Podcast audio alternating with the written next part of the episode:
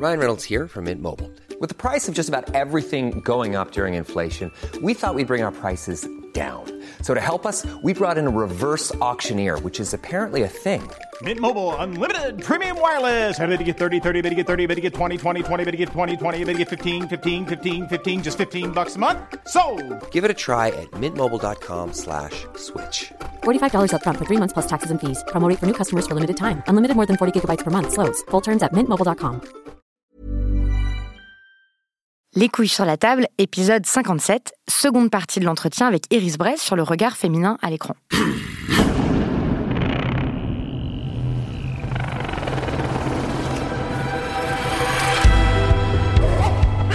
Dans la première partie de cet entretien, on a compris que le female gaze n'était pas l'inverse du male gaze, qu'il pouvait être produit quel que soit le genre du réalisateur ou de la réalisatrice, et qu'il ne s'agissait pas d'objectifier les hommes comme on objectifie les femmes, mais bien de tout réinventer. La manière de filmer, de raconter des histoires, mais aussi de les évaluer en termes critiques. Alors comment se fabrique ce female gaze? À quoi est-ce qu'on peut le reconnaître à l'écran? Qu'est-ce que ce concept peut changer dans notre regard et comment est-ce qu'il pourrait révolutionner le monde de la critique Euh, Il y a une phrase dans votre livre, vous dites on sent la différence. Euh, c'est si on regarde un, un personnage féminin danser ou alors si on est en train de danser avec elle. Le female gaze, ce serait de, de vivre, de, de- de- de construire des images de telle façon à ce que nous, comme spectateurs et spectatrices, on puisse euh, s'identifier au personnage féminin? Non, c'est pas s'identifier, c'est ressentir avec. C'est-à-dire que quand j'ai commencé à travailler à une définition autour de ce terme-là, j'étais un peu bloquée dans l'écriture parce que comme je partais du texte de Laura Mulvey, qui était vraiment dans un cadre psychanalytique et du coup qui parlait beaucoup d'identification, j'étais perdue.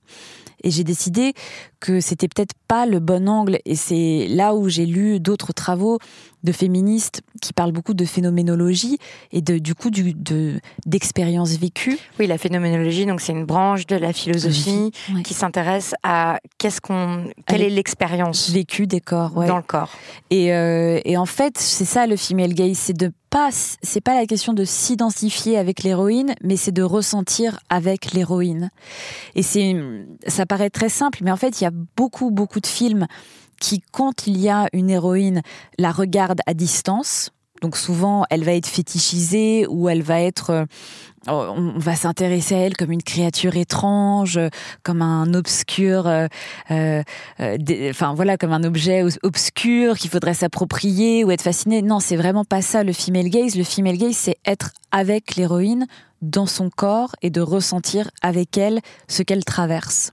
Donc c'est des films qui nous habitent souvent parce que c'est des films habités.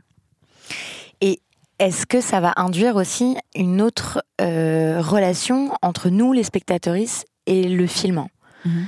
Est-ce que parce que ça on n'en a pas parlé à propos du male gaze, mais ce male gaze créé, ça induit aussi un rapport de domination entre euh, le film et les spectateurs et spectatrices, non? Oui, ça, ça- comme comme si on était euh, captif. captif en fait du, du regard du, du réalisateur ou de la réalisatrice. Mm. Oui, ce que j'essaye de dire avec c'est que la plupart des, des films euh, enfin, qui génèrent du female gaze nous traitent, nous, spectateurs, spectatrices, à égalité. C'est-à-dire que le réalisateur ou la réalisatrice s'adresse à nous. Et donc, euh, on est, on est considéré. Et ça change euh, aussi beaucoup de choses dans, dans ces rapports de domination. Donc, par quoi ça passe? Bah, Parfois, ça passe juste par l'humour. Et un exemple que j'aime bien donner, c'est dans le film de Céline Sciamma, quand à la fin, euh, l'homme revient, parce que donc c'est un film qui se déroule presque exclusivement Donc, euh, Portrait de la jeune fille en feu, feu, ouais. euh, qui est un film qui se déroule au XVIIe siècle. 18e. 18e siècle, euh, sur une île en Bretagne. Bretagne. Il y a que des personnages féminins dans le film. Il y en a eu un tout petit peu au début, parce qu'il y a des mecs, Qui des hommes qui rament et qui amènent la, la, la peintre, Voilà, qui est jouée par, Noémie Merlan. par Noémie Merlan, sur l'île. Et après, il y a plus d'hommes. Exactement, il y a des hommes au début et à la fin. Et C'est le retour du moment- patriarcat. C'est ça. À un moment, il y a un mec qui arrive dans la, Dans la cuisine. dans la cuisine et Mhm. elles lui disent euh, Mais qu'est-ce que vous faites là? Exactement. Et en fait, c'est assez marrant parce que dans la salle, les gens rient Oui. à ce moment-là et ça opère quelque chose en fait. C'est que non seulement ça raconte euh, que le patriarcat revient dans la maison et donc avec euh, ce poids-là, mais c'est aussi un clin d'œil de la réalisatrice à nous, spectateurs, spectatrices, parce que il est filmé. Euh, en fait, c'est intéressant la manière dont c'est filmé. C'est un, plan séquence. Donc en fait, c'est comme un jump scare, quoi. C'est-à-dire que tout d'un coup, il y a, un homme qui arrive et genre on est surpris par la présence de l'homme. Et du coup, c'est ça qui crée l'humour, c'est cette surprise. Et ça, c'est de la mise en scène.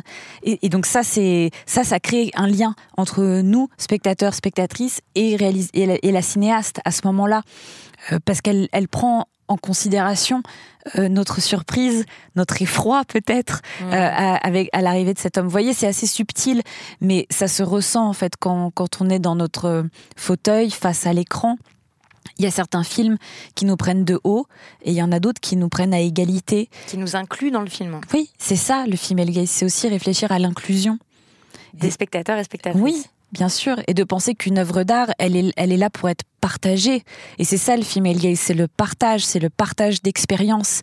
Et c'est pas prendre quelque chose à son insu, c'est pas être dominé, c'est une nouvelle grammaire quoi, qui, qui se joue à, à, tous les niveaux en fait. Ça se joue à mon avis sur le plateau, ça se joue à l'écriture du scénario, ça se joue dans la manière de diriger les acteurs, les actrices, ça, et ça se ressent quand nous on est face au film. Où on se sent euh, inclus, on se sent pas écrasé, on se sent pas dominé par le film. Oui, c'est des mmh. dialogues. Une autre technique euh, que vous listez qui, qui, euh, qui aide au, au, female gaze, ça peut être l'utilisation de la voix off, par exemple, mmh. pour être euh, donc toujours dans cette idée qu'on doit ressentir avec l'héroïne, oui. qu'on peut être, donc on, on peut partager ses pensées. Oui. C'est une technique qui est, par exemple, beaucoup utilisée dans la série The Handmaid's Tale. Dans la Servante écarlate. Dans la Servante écarlate, ouais, qui est euh, importante parce qu'elle nous place tout le temps dans le corps et le ressenti de l'héroïne. Mais par exemple, là, quand je regardais Titanic de James Cameron, j'avais oublié que c'était un flashback, en fait, Titanic. Et au début, on est avec Rose, hyper Très vieille. vieille ouais. Et après, on, on, commence la narration à travers une voix off. Et donc, on comprend qu'on qu pénètre dans, dans, son souvenir à elle. Et c'est, voilà, et qu'on va suivre son histoire à elle. Donc, c'est des techniques qui paraissent très simples, mais qui tout de suite nous placent quelque part et nous placent dans la tête de quelqu'un. C'est vrai que Titanic c'est un film euh, female gaze qui montre oui. bien que on peut être euh, on peut faire du female gaze quand on est un réalisateur homme ouais. et on peut faire du female gaze avec des films à gros succès et gros budget. Ouais, énorme. Mais oui, bien sûr, comme Wonder Woman, énorme succès. Donc oui, le féminin peut générer de l'argent et je pense que quand on réalise ça, bah, j'espère que plus de de réalisatrices vont avoir des budgets un peu plus importants. Mais en fait, c'est très très important que, des, que œuvres euh, comme Titanic ou comme Wonder Woman euh, aient un tel succès. Mais c'est pas étonnant parce qu'il y a tellement peu en fait d'œuvres qui nous placent du point de vue féminin. On a tellement un, un besoin de, de voir ces expériences-là, de les partager qu'on va voir ces films et qu'on les partage après entre nous. Ça, c'est, c'est... Mais est-ce que vous pensez que Titanic euh, a eu tellement de succès parce qu'il se, pla- se plaçait d'un point de vue féminin? Ouais, je pense. Ah oui? Je pense qu'il y a beaucoup de, je pense de manière consciente ou inconsciente, euh, il y a eu une résonance, bien sûr, d'un récit qu'on n'avait pas l'habitude d'avoir. Les histoires d'amour sont très peu racontées en fait du, du point, point de vue d'une expérience. Et en plus, c'est quand même une histoire d'amour euh, qui réfléchit au pouvoir. C'est elle qui a plus de pouvoir que lui, qui a plus d'argent que lui. C'est quand elle lui demande de, de, de, de, la dessiner, quand elle se met toute nue, vous savez, y a, y a, où elle est juste avec son collier. Dessine-moi comme les, comme les femmes de Paris. Voilà. Oui. Et bah, mais dans la mise en scène, elle est pas du tout euh, objectifiée, c'est-à-dire que James Cameron ne la filme jamais comme un objet, mais comme un sujet. Et c'est elle qui demande à être filmée, à être, à être, à être dessinée. dessinée ouais. Donc c'est et elle est tout le temps active pendant qu'il dessine. Et même la manière dont il se regarde pendant le dessin raconte quelque chose. Et la scène de sexe, bah, c'est la même chose en fait. Et la scène de sexe dans, dans Titanic, de quoi Sa main à elle qui voilà caresse la vitre. Ouais, où il y a de la buée. Et oui. donc qu'est-ce que ça raconte? Ça veut dire qu'elle a pris du plaisir. Donc c'est c'est. Mais et... en même temps, cette scène-là, c'est on, on c'est aussi un point de vue extérieur. C'est nous, on est placé dans la position du voyeur quand même. Non. Ah non, parce qu'en fait, on, on voit rien. On voit rien. Ouais, on regarde vrai. jamais à l'intérieur de ce qui se passe dans, dans cette voiture embuée. Non, on voit on voit la buée, on voit cette main et, et on sait euh, qu'ils ont qu'il y a eu un rapport, mais on n'a pas besoin de voir pour comprendre l'érotisme. Et après, d'ailleurs, c'est lui qui est qui est tout chamboulé puisqu'elle puisqu'il a du mal à respirer, qui reprend son souffle et, et donc tout ça, il y a une inversion en fait de stéréotypes de genre très forte au sein de Titanic. Et oui, je pense que c'est pour ça aussi que le film a eu autant de succès. Vous citiez le film Wonder Woman. C'est un bon exemple de comment est-ce qu'on peut filmer autrement le corps féminin Donc on a cité, on a beaucoup parlé du, du corps de la James Bond girl qui est filmé mm. de bas en haut. Et, dans, et vous, vous insistez sur la façon dont est présentée euh, Wonder Woman, où elle n'est pas du tout filmée de bas en haut, justement. Elle surgit de terre. Ouais. C'est vraiment étonnant, ça m'a même euh, surprise moi-même, c'est-à-dire que j'ai vu le film au cinéma et en fait, j'ai ressenti que c'était qu'il se passait quelque chose de différent pour moi. Euh, le début du film, il se passe sur une île et c'est que des, des, corps féminins qui agissent, qui sont en train de de s'entraîner, de, s'entraîner, de... mais c'est que des corps féminins en mouvement. Donc déjà, c'est hyper puissant. Et j'ai vraiment ressenti une émotion. Euh, j'ai été très très émue en, voyant euh, ces corps-là et on voit cette petite fille qui va devenir Wonder Woman regarder les autres femmes agir. Et quand elle, elle met pour la première fois sa panoplie de super-héroïne qui pourrait complètement la sexualiser, hein, parce que son, son costume est un costume sexy, eh bien non, en fait, elle sort de terre. Donc, vous voyez, c'est le mouvement inverse. Au lieu d'avoir une caméra qui va de regarder de haut en bas une femme qui sort de l'eau, là, non, on accompagne son mouvement à elle, qui sort d'une tranchée. Et du coup, la caméra est avec elle au moment où elle sort de la tranchée. Puis la caméra se recule pour qu'on ressente la toute-puissance de cette femme qui arrive. Donc, c'est, ça paraît rien, mais en fait, c'est tout. Hmm. Parce qu'elle va, elle est pas sexualisée. Elle est en puissance d'agir.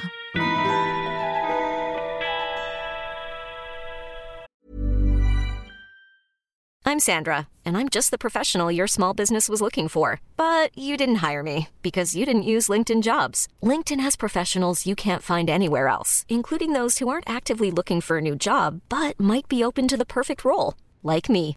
In a given month, over 70% of LinkedIn users don't visit other leading job sites. So if you're not looking on LinkedIn, you'll miss out on great candidates like Sandra. Start hiring professionals like a professional. Post your free job on linkedin.com/achieve today. Salut, c'est Victoire Tuaillon du cœur sur la table et des couilles sur la table. Ces derniers mois, avec mon équipe, on a travaillé sur une série exceptionnelle. Ça s'appelle 20 000 lieux sous ma chair. L'autrice, Caroline Potier, a exhumé des cassettes audio qu'elle enregistrait pour sa meilleure amie quand elles étaient ados. À l'époque, elle traversait l'enfer, les violences que lui infligeait son père. À partir de son histoire personnelle, Caroline Potier, qui est devenue journaliste, a mené l'enquête. Comment mieux écouter les survivantes et les survivants d'inceste? Comment la police et la justice pourraient enfin mieux les traiter? Comment vivre avec? Et les agresseurs? Qu'est-ce qu'on en fait des agresseurs? Ce documentaire est beau, est intelligent et bouleversant, et je pèse mes mots, il est d'utilité publique. Car en France, vous le savez sans doute, une personne sur dix est victime d'inceste. Ça veut dire que nous sommes tous concernés dans notre métier ou dans nos relations personnelles. Dans cette série, vous apprendrez donc ce que nous pourrions tous et toutes faire si on veut un jour enfin éradiquer l'inceste. Alors pour continuer à sortir de l'océan du déni, écoutez 20 milieux sous ma chair dans le podcast Le cœur sur la table. Autre technique possible pour créer du female gaze, c'est la caméra subjective. C'est mmh. d'être euh, d'épouser les mouvements de l'héroïne. Est-ce que vous pouvez citer des films qui utilisent euh, ce procédé-là? Bah, par exemple, euh, une scène de la scène de sexe euh, d'Andrea Arnold euh, dans Red Road, la, la, la, femme bouscule à un moment une lampe qui tombe et bah on est dans avec elle qui bouscule, c'est-à-dire qu'on on se prend des chocs. Vous voyez, donc ça c'est on est dans une caméra à l'épaule qui suit vraiment ce qui se passe. Mais c'est des techniques aussi qui peuvent être utilisées les scènes de viol dans The Handmaid's Tale, il y a tout un travail aussi parfois sur le temps, le temps qui ralentit parce que l'expérience nous paraît beaucoup plus longue. Euh, tout d'un coup, le temps euh, où euh, tout d'un coup ça va être totalement bousculé, comme si elle perdait son orientation. Vous voyez, la caméra peut vraiment être très près du corps et nous faire ressentir l'expérience, sa violence, mais aussi le temps qu'elle prend. Tout ça, on peut travailler sur les ralentis, mais on peut aussi travailler sur un montage. Donc, on peut être très très près des, des corps sans être forcément dans le gros plan, juste par les mouvements de la caméra qui qui, relate l'expérience. Ou par le montage. Oui. Euh, donc là, on prenait l'exemple du viol, mais euh, vous citez un autre exemple euh, dans le livre qui est dans la série The, Deuce, où euh, donc c'est un une série sur les débuts de l'industrie pornographique. Et il y a une réalisatrice de films pornographiques qui est aussi une prostituée. Oui et qui euh, propose un montage au producteur où c'est un, montage alterné entre des images pornographiques et des images qui n'ont apparemment rien à voir, qui sont un ventilateur qui tourne au ralenti, du jus d'orange qui coule, mmh. un mec en costard, une lionne qui poursuit un zèbre. Et en fait, bah, c'est magnifique déjà comme euh, montage. Et en fait, on comprend que c'est, on comprend qu'on est dans le corps de la femme qui, qui va avoir un orgasme. Voilà, c'est la montée de l'orgasme. Et sauf que les producteurs disent, euh, mais ils sont consternés en fait par ce résultat. oui, parce que c'est pas efficace. Parce qu'ils ils considèrent en fait ce montage comme étant pas euh, efficace parce qu'il nous place du point de vue euh, de la montée de l'orgasme du personnage féminin dans un film pornographique. Mais c'est une série brillante parce qu'elle ne fait que réfléchir en fait dans les saisons 2 et surtout la saison 3 à comment est-ce qu'on fait pour bah, pour trouver des nouvelles techniques euh, filmographiques pour raconter le plaisir et le désir féminin du point de vue féminin. Et c'est ce personnage-là de, de, Candy qui, qui devient euh, cinéaste parce qu'elle a envie de raconter sa, sa, propre histoire et ses propres récits euh, qui, qui lutte en fait avec les codes de la pornographie traditionnelle et qui les déconstruit. Donc, euh, et qui doit faire face à des producteurs qui lui disent Mais enfin, mais qui a envie d'être dans la tête d'une femme Oui. Et c'est très important qu'ils mettent. En fait, c'est une mise en abîme, évidemment, de, de, tout ce qui se passe. Et bah, beaucoup de personnes, en fait, ont envie d'être dans, dans la tête d'une femme. Et ça pose la question aussi de comment est-ce qu'on représente euh, l'orgasme féminin et la jouissance euh, féminine. Euh, et, et peut-être qu'il faut réinventer des manières de filmer ça et de raconter ça et de pas le faire juste comme les hommes racontent l'orgasme masculin, de se dire que ça peut être une autre expérience. Oui, donc euh, ce serait par exemple un gros plan sur le visage d'une femme. Et déjà, ça, ça n'existe pas, parce que vous vous dites très, très rarement, l'orgasme féminin est très rarement représenté. Oui, de plus en plus dans certaines séries. Euh, et ça, mais ça reste euh, très rare. Mais une, une des pour moi, il faudrait qu'on parle un tout petit peu de Jill Soloway, qui mm. est la choronneuse de, de, Transparente et de I, Love, Dick. Euh, où justement là on voit vraiment une femme euh, qui a des orgasmes et on voit la construction en fait de son plaisir et de son désir et on voit qu'elle pense à un autre homme pendant qu'elle couche avec son mari pour atteindre l'orgasme et qu'aussi l'orgasme il passe par des lettres qu'elle écrit à cet homme. Donc il y a ça c'est des choses qu'on voit jamais mais qui sont très très importantes je trouve parce que ça nous montre aussi qu'on peut penser à quelqu'un d'autre quand on fait l'amour, qu'on peut prendre du plaisir dans la création et que ça peut passer aussi euh, l'érotisme par l'écrit, par euh, l'invention d'un langage commun en fait, même si ces lettres qui sont adressées donc à Dick, à Richard, euh, lui ne lui répond pas tout de suite.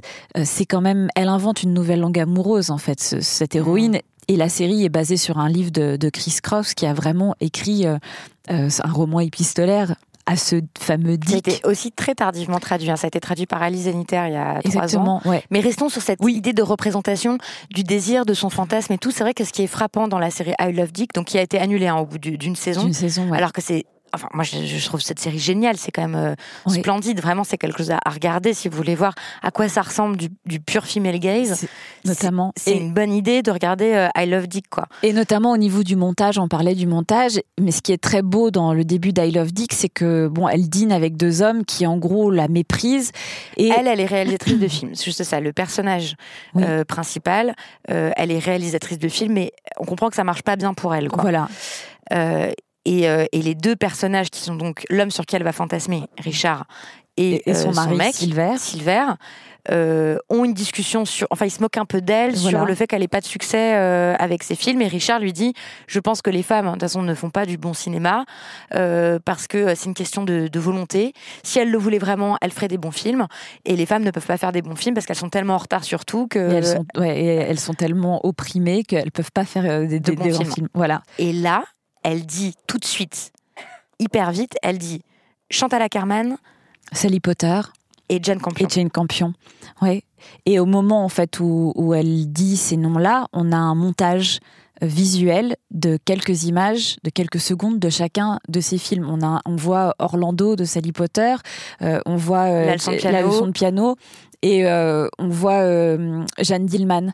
Donc c'est c'est très beau en fait parce que nous on peut parfois reconnaître ces images et du coup être vraiment même dans son imaginaire, mais aussi dans un héritage. C'est-à-dire que ces images-là, c'est aussi notre héritage, et c'est ce que j'essaye de faire avec ce livre, c'est de dire, il existe, ces films, ils existent, ils sont là, il faut juste qu'ils nous accompagnent un peu plus parce qu'ils ont été trop souvent effacés.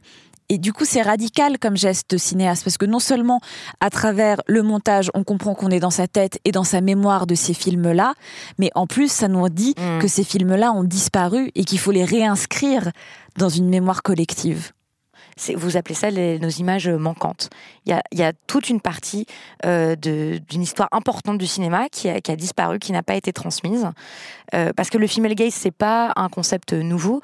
Vous, vous dites que le female gaze existe dès l'invention du cinéma, en fait.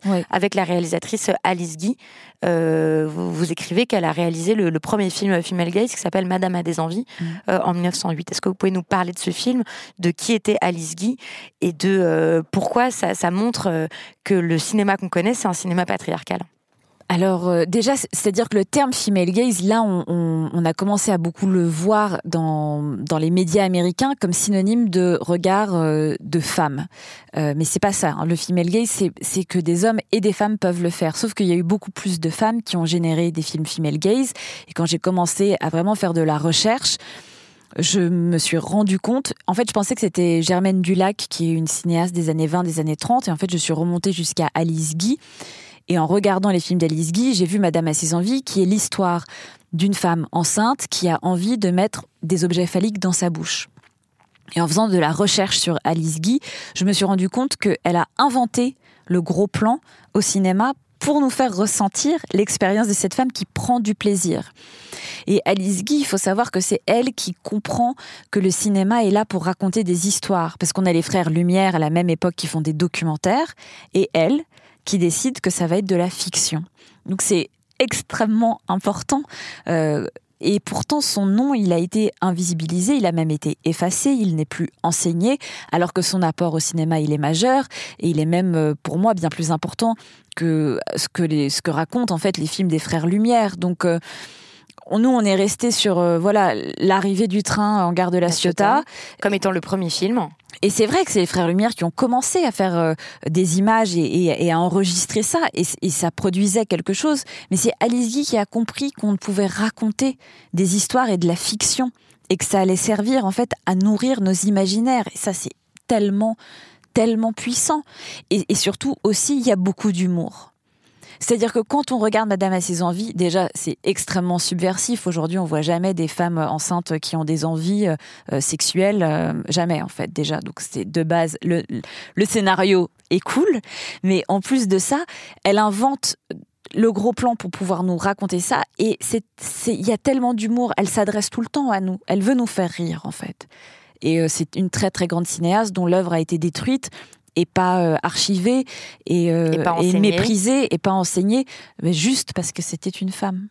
Pourtant, là, elle est en train d'être euh, réhabilitée un tout petit peu. J'ai vu que euh, Scorsese, par exemple, euh, avait fait un discours en son honneur, oui. Martin Scorsese, en disant que c'était une des plus grandes cinéastes, qu'elle avait inventé le cinéma et qu'elle avait un regard subtil et puissant et intéressant. Et il y a un documentaire aussi qui va sortir en France cette année qui s'appelle Be Natural, donc soyez naturel, puisque c'est apparemment la première à avoir dit ça aux acteurs soyez naturel. Ça nous paraît en fait totalement normal, mais de dire à des acteurs de ne mm. pas jouer, en, tout cas de comprendre que la direction d'acteur c'est quelque chose, c'était aussi elle.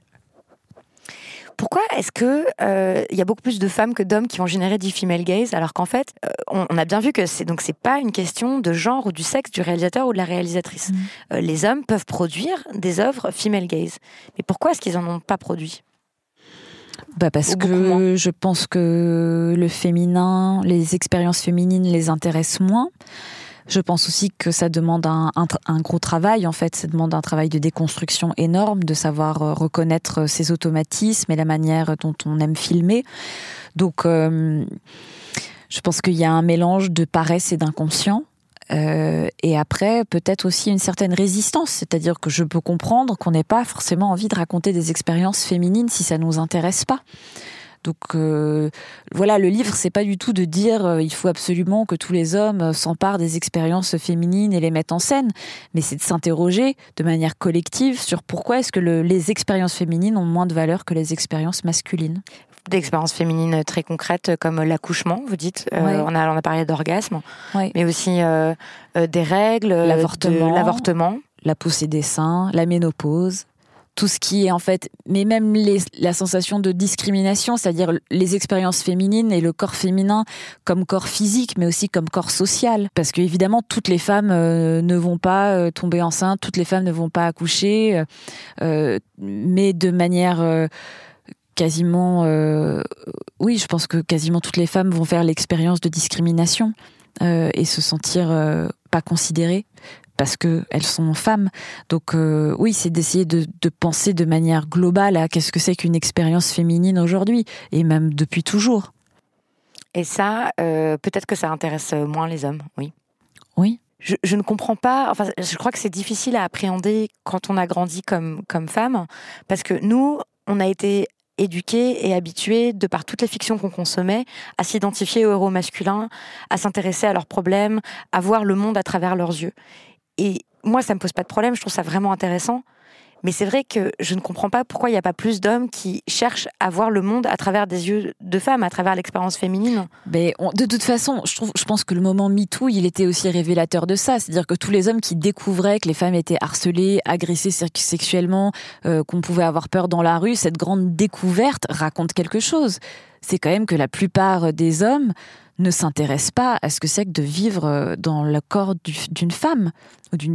Voilà, donc euh, je... Et le cinéma peut nous aider à ça.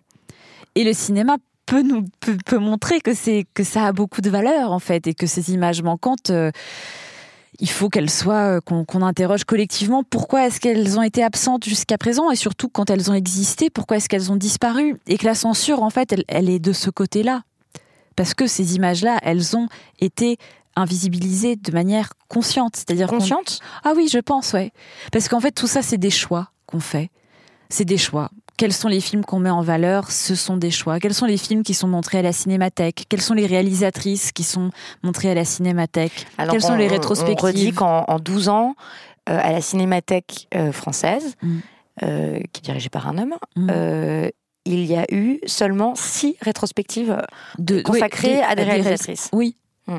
Notamment une qui s'appelle Dorothy Arzner et dont le texte de présentation de l'œuvre était extrêmement euh, sexiste. J'en parle dans le, livre.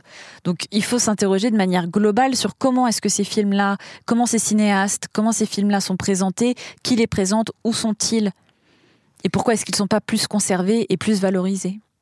Ça, c'est donc euh, là, on va commencer à parler de la critique en fait, de comment, euh, de ce que ça implique pour la critique. Mais juste pour enfoncer le clou, moi, ce qui me frappe à la lecture de ce livre, c'est que je me dis, mais c'est pas du tout une question morale, parce que parfois on peut caricaturer votre discours mhm. ou les analyses féministes des films en disant, voilà, elles veulent moraliser l'art, le cinéma va disparaître, elles vont assassiner le cinéma, elles veulent censurer, euh, elles veulent, euh, c'est bête, c'est euh, c'est complètement stupide comme façon de regarder le cinéma. c'est pas parce qu'un film passe le test de Bechdel que c'est un bon film, etc. Mais évidemment, et en fait, ce qu'on voit dans votre discours, c'est que c'est pas une question morale, c'est des questions esthétiques en fait de si on adopte le female gaze, si on se pose des questions en termes de genre sur les films, ça va nous aider à faire de meilleurs films, à, aussi à, mieux les regarder, à mieux ressentir les choses, à créer des nouvelles images, enfin à faire euh, progresser l'art. Oui, on, se rend bien compte que dans cette réception euh, et, et, cet argument de la morale, il y a beaucoup de peur. Euh, la peur euh, de voir différemment, la peur euh, que les films male gaze disparaissent. Ils vont jamais disparaître et tout le monde a le droit de continuer à prendre du plaisir à les regarder. C'est vraiment pas ça, c'est de se dire qu'il y a autre chose qui existe et que c'est extrêmement réjouissant parce que les films en fait qui défont ces codes-là sont en train d'inventer des choses et l'invention, bah, c'est toujours excitant. Donc il faut, moi, la question de la morale, en fait, je la comprends pas du tout parce que en plus, les films dont je parle ne sont jamais moralisateurs. Ce ne sont que des films qui qui sont en dialogue, qui essayent d'aller au-delà en fait de, ce qu'on connaît. Après, on pourrait peut-être parler d'éthique, oui. Éthique, oui. On peut parler, euh, euh, voilà, de, de, réfléchir au cinéma en termes de philosophie morale et donc d'éthique. Ça, ça pourrait être intéressant. Y compris dans des termes très concrets, par exemple les rapports de pouvoir qui existent entre les réalisateurs, les réalisatrices et les acteurs et les actrices. Comment est-ce qu'ils sont dirigés, notamment dans les scènes de sexe? Bah oui, mais je, c'est-à-dire que les réalisateurs qui ont peur de souvent, enfin moi ce que j'entends, c'est euh, la, scène de sexe, j'ai peur que ça manque de, de que ce soit pas assez spontané, donc on va pas trop diriger, on va pas trop parler, on va dire action, puis je vais diriger un peu tout ça de manière floue pour qu'il y ait quand même de la poésie, du naturel, etc. Mais non, en fait, les scènes de sexe, ça devrait être considéré comme des scènes de cascade qui sont préparées, qui sont réfléchies, où le cadre raconte quelque chose, où la scène de sexe raconte quelque chose. Et en fait, je pense que la plupart des scènes de sexe où les réalisateurs et les réalisatrices ne veulent pas trop réfléchir, c'est souvent parce qu'elles racontent rien, ces scènes. Hmm. Et qu'à partir du moment où on se pose vraiment la question de pourquoi on filme le sexe et comment on le filme, eh ben on se retrouve face à des très très grosses questions sur son scénario, sur, euh, sur la mise en scène, mais aussi sur son propre plaisir et sur son propre désir. Et donc de déconstruire son plaisir et son désir, c'est violent, c'est difficile, ça demande du travail et ça demande même du courage. Hmm. Donc euh, je comprends que certains et certaines n'aient pas envie de le faire et je, n'exige pas du tout qu'ils le fassent. Par contre, je me rends bien compte que ceux et celles qui font ce travail-là, eh ben, ça produit des très grandes scènes, ça produit, ça produit des très grandes œuvres, voire des chefs-d'œuvre. Là, on en l'a vu récemment euh, dans Portrait de la jeune fille en feu. Donc c'est vraiment, si vous n'avez pas vu ce film, il faut voir Portrait de la jeune fille en feu. C'est vraiment, c'est une splendeur. On n'avait jamais vu ça. Il y a plein de scènes, d'images qu'on n'avait jamais vues. Et par exemple, euh, dans euh, la scène de sexe mhm. entre les deux personnages euh, qui sont deux femmes. Qui sont deux femmes. Il y a ce geste qui pourrait paraître incongru, mais qui est magique, qui est un doigt glissé dans une aisselle. Et, tout est dit en fait. Il y a et, c'est d'un érotisme fou. Et on, est surpris de trouver ça érotique. On n'a jamais vu ça avant ben voilà, exemple d'un chef-d'œuvre. Mais c'est aussi que c'est ce qui est intéressant, c'est que c'est pas une scène de sexe simulée. C'est-à-dire que c'est un, un doigt vraiment qui pénètre une aisselle. Et c'est là où c'est subversif, c'est-à-dire que la plupart des, enfin, les scènes de sexe qu'on regarde en dehors de la pornographie sont toujours, font toujours semblant. Ils sont toujours simulés. Donc qu'est-ce qui se passe quand c'est un vrai doigt, une vraie aisselle et un vrai va-et-vient? Eh ben, ça raconte autre chose d'un rapport érotique et, et ça nous place aussi, spectateurs, spectatrices, dans, dans un autre rapport à cette scène. C'est que tout d'un coup, on a l'impression de voir du vrai et de voir du beau et de réinventer notre manière de désirer. Mais ça, c'est d'une puissance folle. Ok, donc à partir de toute cette grille d'analyse, vous vous proposez euh, un test qu'on va résumer là, donc pour savoir si on est en présence ou non de female gaze. Mhm. Vous dites qu'il y a six questions à se poser. Mhm. Euh, c'est d'abord, euh, est-ce que le personnage principal s'identifie en tant que femme? Ensuite, c'est est-ce que l'histoire est racontée de son point de vue? Est-ce que son histoire remet en question l'ordre patriarcal? Alors ça, je trouve ça un peu difficile à évaluer. Oui, c'est-à-dire que on, peut remettre en question l'ordre patriarcal par des choses très simples, d'avoir un personnage par exemple qui va pas forcément tomber amoureuse d'un homme ou forcément se marier, que le dénouement du film ne soit pas toujours la même chose dans les rapports hétérosexuels où une femme ne peut être heureuse qu'avec un homme. C'est des choses très très simples mais mais assez rares finalement. Hein, Hyper rare. Où on est presque frustré parfois quand l'histoire d'amour n'arrive pas entre les deux personnages, quand il n'y a pas de scène de baiser, euh, quand ils se retrouvent pas, quand ils sont juste amis. Voilà. Ensuite, il y a trois autres critères qui sont là des critères vraiment formels dont mhm. on a parlé euh, juste avant. Vous dites que il faudrait euh, on est en présence de female gaze quand, grâce à la mise en scène, euh, le spectateur, spectatrice ressent l'expérience féminine. Cinquièmement, que si les corps sont érotisés, le geste doit être conscient. Mhm. Donc c'est pas gratuit, c'est pas, ça arrive pas par hasard, mmh. c'est pas. Et sixièmement, euh, que le plaisir, le plaisir qu'on prend comme spectateur, il ne découle pas de la scopophilie, donc du, du plaisir de regarder comme des voyeurs. Oui. Que ce soit une autre forme de plaisir. Oui. Euh, parce qu'en fait, c'est ça aussi. Vous, vous êtes pour la diversité des plaisirs. Vous dites, vous, vous aimez toujours prendre du plaisir euh, scopophile, là, du plaisir de voyeur et voyeuse au cinéma. Mais ce que vous dites, c'est qu'il y a d'autres façons de prendre du plaisir au cinéma. C'est ça. Donc c'est une démultiplication des, des, des, des, plaisirs. Donc c'est quelque chose de joyeux. Encore une fois, euh, c'est d'essayer de... Et puis ces six points, c'est pour essayer de, de simplifier les, les une lecture, mais qui en fait est toujours complexe, et aussi de trouver des films qui ne rentrent jamais dans aucun critère. C'est pour moi, c'est vraiment questionner les œuvres et dialoguer avec elles, et c'est ça qui est intéressant dans la critique, et c'est ça pour moi qui me manque. C'est de se dire qu'on est, il faut qu'on ouais, que ce soit un, rapport dynamique en fait entre les, les critiques, le cinéma, les spectateurs, l'œuvre, et qu'on soit pas figé, qu'on soit en action tous et qu'on soit en mouvement, mais même intellectuel. Et aussi donc on prenne en compte euh, ce qui se passe dans la société, que ça nous force à réfléchir différemment au cinéma. Moi, je ne comprends pas. En fait, je regarde donc j'écoute les critiques, je vais au cinéma, j'écoute les émissions critiques, euh, les, je, je, les lis, etc. Et je ne comprends pas euh, la répugnance ou la, la peur euh, provoquée euh, par les analyses féministes, en fait. Je, ne comprends pas. Alors que là, on a bien vu que ça permettait d'enrichir notre regard, que ça permettait de, de se poser d'autres questions esthétiques. Donc pourquoi est-ce que les critiques ne prennent pas en compte le genre dans leur façon de regarder? Parce qu'ils pensent que le genre est une approche sociologique euh, et que du coup ils veulent pas réfléchir à l'art à travers la sociologie. Euh, mais pourtant, de réfléchir à la manière euh, dont les corps féminins et masculins sont filmés, ça va au-delà de ça, parce que du coup, là, on parle d'esthétique et de mise en scène. Et c'est ce que j'essaye de faire avec le livre, c'est-à-dire c'est de pas penser ah tiens ce, film reflète une réalité sociale et donc c'est intéressant. Non, c'est d'aller au-delà de ça, de se dire comment est-ce qu'on filme? Quels sont les cadres? Qu'est-ce qui reste hors champ? Et se poser toutes ces questions-là, bah forcément, en fait, on commence à réfléchir au rapport homme-femme, puisque beaucoup de films parlent de ça aussi. Mais c'est aussi de réfléchir en tant que critique. Écrire en fait un texte critique, c'est aussi émettre une parole qui est une parole subjective, donc on parle de quelque part.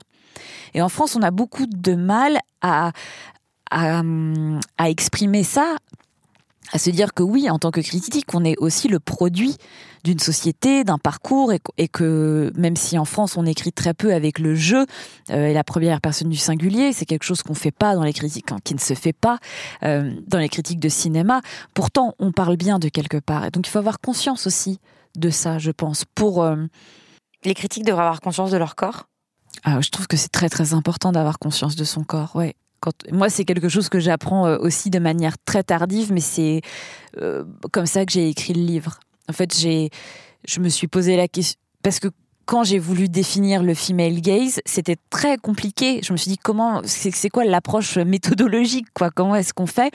Et j'ai fait confiance à mon corps d'abord. C'est-à-dire que je sentais quelque chose de différent dans mon corps et, c'était mon premier instinct, c'était ça, c'était de me dire je vais lister tous les films qui me qui, qui m'habitent en fait, qui sont dans ma peau, qui sont dans ma chair et qui font que l'écran de cinéma, bah, c'est pas un écran, c'est une peau et que ça transpire.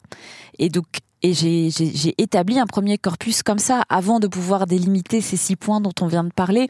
C'était d'abord une expérience physique. Et, euh, et ça, c'est quelque chose qu'on est censé oublier quand on est, critique, parce qu'on est censé être dans la pensée, qu'on est censé être dans le logos, qu'on est censé euh, euh, voilà, ne pas réfléchir au corps, parce qu'on est dans une société où les expériences corporelles elles sont moins importantes que les expériences intellectuelles. On rappelle parce que ce sont des expériences euh, codées comme féminines, on va dire que le corps c'est du côté du féminin et donc la bonne critique, la façon rationnelle de réfléchir au film, ce serait une pensée euh, détaché du corps, donc une pensée masculine encore une fois. Absolument.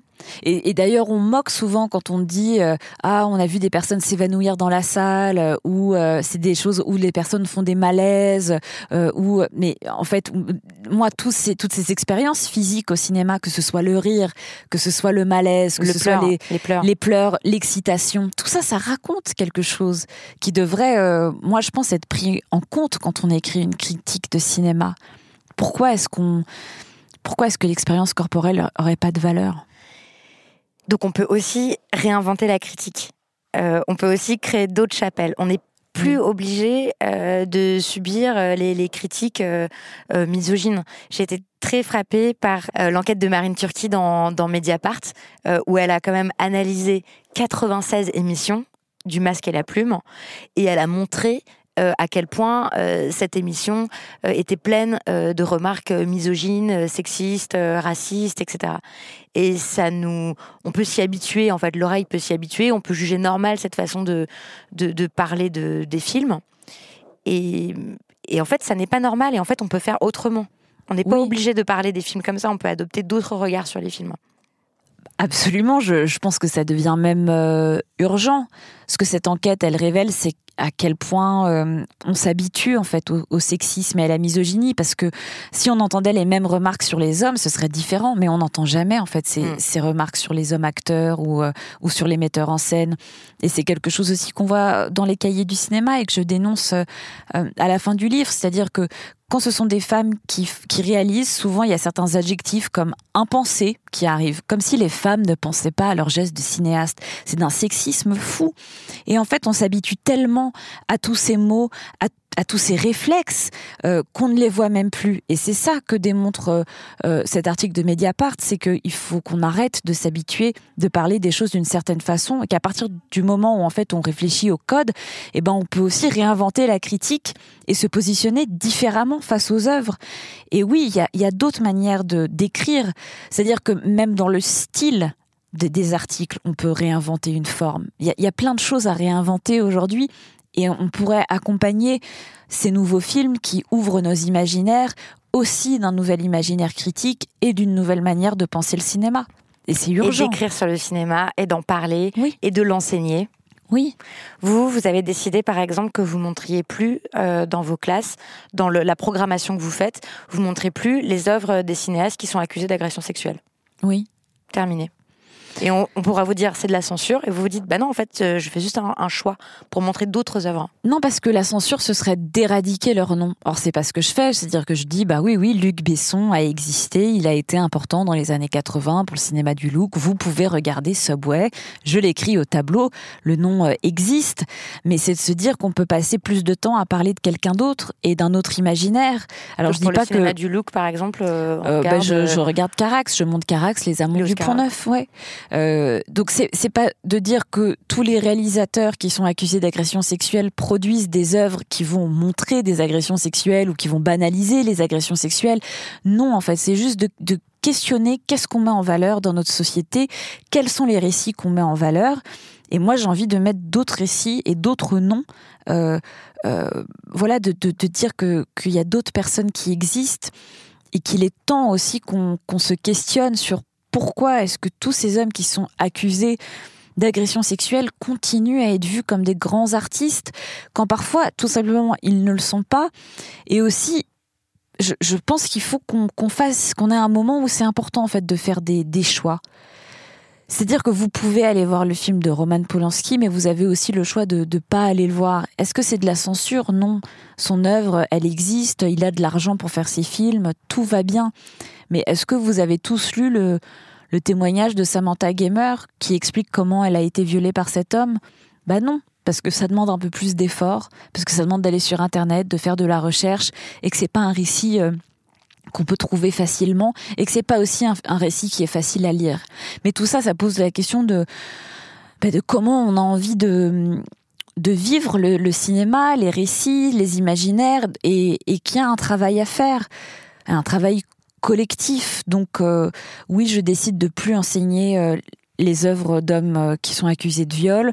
Je décide de, mettre la, parité dans, dans les films que j'enseigne, à autant d'hommes cinéastes que de femmes cinéastes. Et oui, j'essaye de remettre des récits qui parlent d'un point de vue féminin au centre en fait de, mes études et de, et de ma recherche pour, bah, pour arrêter l'invisibilisation. Et en même temps, euh, vous pouvez très bien continuer à adorer des films euh, de male gaze, à trouver que c'est des films très réussis. Il y a des mhm. films sexistes qui sont très réussis, qui sont de très bons films. Euh, il y a des films peut-être female gaze qui sont pas très intéressants. c'est pas parce qu'un film passe le test de Bechdel qu'il va forcément être super. Mhm. Est-ce que vous, il y a encore des œuvres de, de pure male gaze que vous adorez? Oui, il y en a plein. Mais par exemple, euh, Persona de Bergman, je prends encore beaucoup de plaisir à le voir. Et c'est, par exemple une œuvre qui continue beaucoup euh, à m'interroger. Et il y a eu, d'ailleurs, j'en parle dans le livre, mais c'est une note en bas de page qui fait plusieurs pages, je crois, mais sur euh, voilà comment comment est-ce qu'on parle euh, du plaisir féminin, de l'orgasme. Ça, c'est très important dans Persona, et, et pourtant c'est pas du female gaze, et pourtant ça continue euh, à m'intéresser. et il y a une fascination pour pour les comédiennes, et il y a une fétichisation aussi pour ces comédiennes, mais mais je continue à prendre du plaisir à regarder le film. Ça, ça n'enlève rien en fait d'ouvrir les yeux. Ça permet juste euh, d'être éclairé. Je me suis rendu compte aussi en lisant votre livre et puis en discutant avec euh, euh, des cinéphiles que j'ai beaucoup été au cinéma, on m'a beaucoup emmené au cinéma. J'ai vu peut-être deux films par semaine depuis que je suis petite. Et pourtant, je me suis jamais sentie autorisée à parler de cinéma parce que ceux que j'entendais parler de cinéma, qui étaient des garçons, avaient les références qui n'étaient pas les miennes. Et je me sentais un peu comme euh, quand je parlais de musique avec des gars qui étaient passionnés de musique, ils étaient à fond sur la description euh, de euh, genre des caractéristiques techniques des pédales de guitare qui étaient utilisées dans tel album et tout. Et franchement, moi, je m'en foutais en fait. Mais je me disais, si je m'en fous, c'est que je dois pas tellement aimer la musique. Et pour le cinéma, j'ai un peu eu la même impression. C'est-à-dire, par exemple, j'aime pas les westerns, ça, ça m'intéresse pas. Mais j'avais l'impression que aimer vraiment le cinéma, c'était aimer les westerns. Donc, oui, qu'est-ce qu'on peut dire de est-ce que la critique cinéma légitime, est-ce que les discours légitimes sur le cinéma, euh, ce sont euh, des discours androcentrés, masculins? Évidemment. Mais déjà, euh, quand vous dites déjà ça, vous dites tout, c'est-à-dire la question de la légitimité quand on est critique et quand on est une femme, elle est très importante parce qu'on essaye d'abord de rentrer dans les codes et dans certaines chapelles. Donc ça veut dire avoir les bonnes références. Mais qui a décidé que c'était les bonnes références? D'avoir vu tous les westerns américains ou d'avoir vu euh, tout Bergman, même si évidemment euh, c'est important d'avoir une, culture, une culture cinéphile, mais il faut bien comprendre que cette culture cinéphile, elle a aussi été construite majoritairement par des hommes et dans une certaine euh, valorisation de certains récits, de certaines esthétiques. Donc, moi, je, pense que c'est étonnant que Chantal Ackerman ne soit pas euh, un nom prononcé par euh, toutes les critiques tout le temps. Parce que pour moi, c'est une des plus grandes cinéastes. Et pourtant, je l'ai découvert très tardivement, parce que ça pose aussi la question de la transmission. Quand on essaye de rentrer dans des mondes masculins, on adopte ces codes-là. Parce qu'on a aussi envie d'être aimé, tout simplement. Et, accepté, on veut faire comme les garçons. Donc on reproduit euh, tout un imaginaire qui appartient en fait au, au boys club. Et à partir du moment où on comprend qu'on n'a plus envie de faire plaisir, et on n'a plus envie de faire plaisir aux garçons, mais aussi aux papas, parce que tout ça, c'est extrêmement... Euh, tout ça est lié beaucoup en fait au papa dans le cinéma, c'est-à-dire que même quand on voit dans les films des cinéastes contemporains, il y a toujours des références à la nouvelle vague, comme s'ils voulaient encore faire plaisir euh, à Truffaut. Mais à un moment, il va falloir qu'on arrête de faire plaisir à nos anciens et à ceux qui sont restés dans la culture et qu'on commence à avoir euh, euh, envie de faire plaisir à d'autres personnes. Et, et, arrêter en fait d'être dans ces rapports encore une fois de hiérarchie et de domination comme si connaître tous ces cinéastes hommes c'était montrer qu'on avait une vraie culture cinéphile mais non, en fait. Moi, la plupart des, films dont, je parle dans, mon ouvrage, c'est des cinéastes dont j'avais jamais vraiment entendu parler. Ça a été des découvertes. Et certaines de ces découvertes viennent en lisant des textes critiques et des textes critiques qui sont, et, euh, voilà, produites par des hommes. Mais souvent, ces travaux-là de femmes ont été invisibilisés aussi par cette même critique. Donc, pas il faut discuter. C'est-à-dire quoi Ils voyaient les films, ils voyaient les films de d'Ackerman et ils se disaient mais pas très intéressant. Je pense pas qu'ils se disent pas très intéressant, mais ça devient pas une référence. Donc euh, quand ça devient pas une référence, ça, ça tombe, euh, ça, tombe dans l'oubli. Et, et, et, je pense qu'il faut revaloriser certaines œuvres et, et, le fait que voilà que Ackerman soit pas connu de tous et de toutes me pose question. Je pense que quand on est cinéphile, presque tout le monde euh, a vu euh, les films de Truffaut et de Godard, mais pas tout le monde a vu les films de Varda. Euh, donc euh, c'est c'est se poser la question de. J'adore Truffaut, mais je me rappelle du choc de voir les films de Varda, mais quel mais quel choc, mais quelle splendeur, mais quel je trouvais ça voilà, bah incroyable. Enfin, et c'est vrai qu'elle est moins citée en fait que que Truffaut euh, ou que, Godard, ouais. Ouais, alors que Cléo de 5 à 7, c'est un, chef-d'œuvre. Mm. Et, moi, j'enseigne le cinéma et quand ben, je, m'assure que quand j'enseigne euh, à bout de souffle, et eh ben, je montre aussi Cléo de 5 à 7. Et c'est très intéressant de, de, faire ça, en fait, quand on est prof, de de réintroduire en fait ces films-là qui sont souvent des films oubliés qui moi-même m'ont pas été enseignés quand je faisais mon doctorat, euh, ça crée quelque chose, euh, ça crée un dialogue entre les œuvres et ça crée un dialogue entre mes étudiantes et mes étudiants et moi-même. Et ça fait partie en fait, et c'est là en fait où, où, prendre conscience de tous ces mécanismes de domination, on se pose la question, même moi en tant qu'enseignante, de comment j'enseigne, de comment j'établis un un syllabus, c'est de la programmation en fait, c'est des choix, c'est des choix qui reflètent une manière euh, de penser et qu'il y a une pédagogie féministe qui peut aussi se mettre en place dans, dans une salle de cours et que ça produit une autre pensée. Et, et, la question, c'est encore une fois de pas euh, éradiquer les œuvres d'hommes. Non, de tout, je vais toujours parler de Truffaut et de Godard quand on enseigne la nouvelle vague, mais c'est aussi de parler d'Agnès Varda. C'est juste, euh, c'est assez simple comme geste, mais en fait, ça change tout. Et c'est aussi de dire à mes étudiants, bah, si vous, vous n'avez pas envie d'écrire une dissertation en trois parties, écrivez-moi euh, euh, bah, un, un, scénario allez-y, produisez un autre geste de pensée, parce que on nous apprend encore une fois que quoi? Que d'être dans une logique, d'être dans la pensée, d'être intellectuel, c'est qu'une seule manière de penser. Mais quand on donne la possibilité de réfléchir autrement, de mettre en place d'autres outils créatifs, il y a des choses sublimes qui sortent des gens. Et ça, il faut savoir l'accueillir et il faut créer des espaces pour ça. Alors moi, je, le fais à, ma toute petite échelle, mais, je pense qu'il y a vraiment un manque d'espace de création. Et que c'est ça le female gaze, c'est de recréer cet espace-là. La dernière question est toujours euh, quelle est l'œuvre que vous avez envie de recommander? Quel est ou quels sont les films qu'il faut absolument voir euh, à votre avis? Il y en a beaucoup, mais c'est vrai qu'on n'a pas parlé d'une œuvre euh, qui s'appelle Vanda de Barbara Loden. Peut-être que ce serait bien d'en parler quelques secondes. C'est parce que c'est un destin tragique de, cinéaste femme, parce qu'elle a fait euh, qu'une seule œuvre et que c'est un chef-d'œuvre, euh, et que ça parle d'une femme qui est perdue, en fait, dans, dans un monde où personne ne, ne la voit. Et euh, je pense que beaucoup peuvent se reconnaître dans cette expérience-là. Et je pense aussi à, Marie-Claude Triou qui a fait un, un film sublime qui s'appelle Simone Barbès ou la vertu, où c'est aussi un premier long métrage brillantissime euh, que j'ai découvert euh, dans un cinéma récemment à l'Action qui le reprogrammait.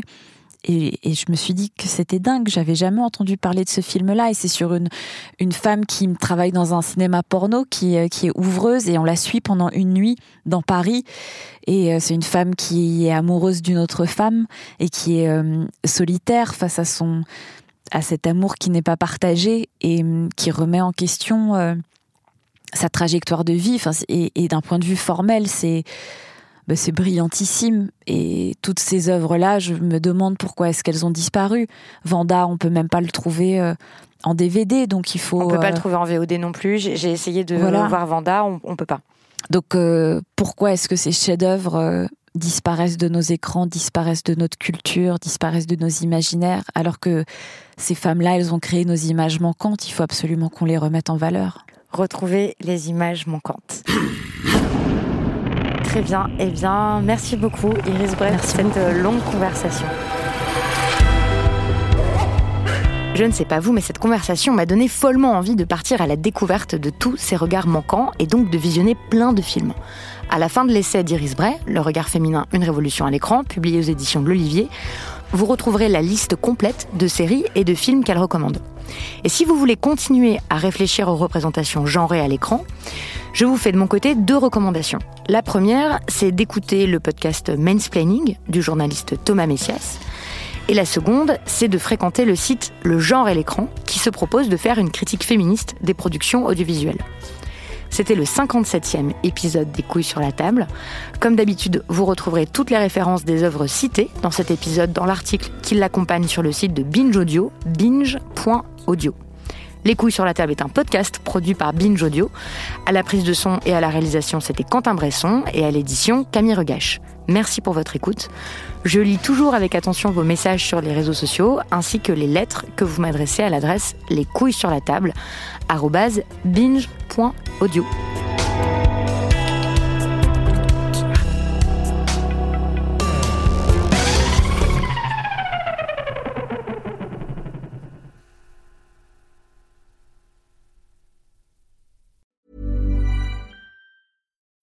When you need mealtime inspiration, it's worth shopping Kroger, where you'll find over 30,000 mouthwatering choices that excite your inner foodie. And no matter what tasty choice you make, you'll enjoy our everyday low prices, plus extra ways to save, like digital coupons worth over $600 each week. You can also save up to $1 off per gallon at the pump with fuel points. More savings and more inspiring flavors make shopping Kroger worth it every time. Kroger, fresh for everyone. Fuel restrictions apply.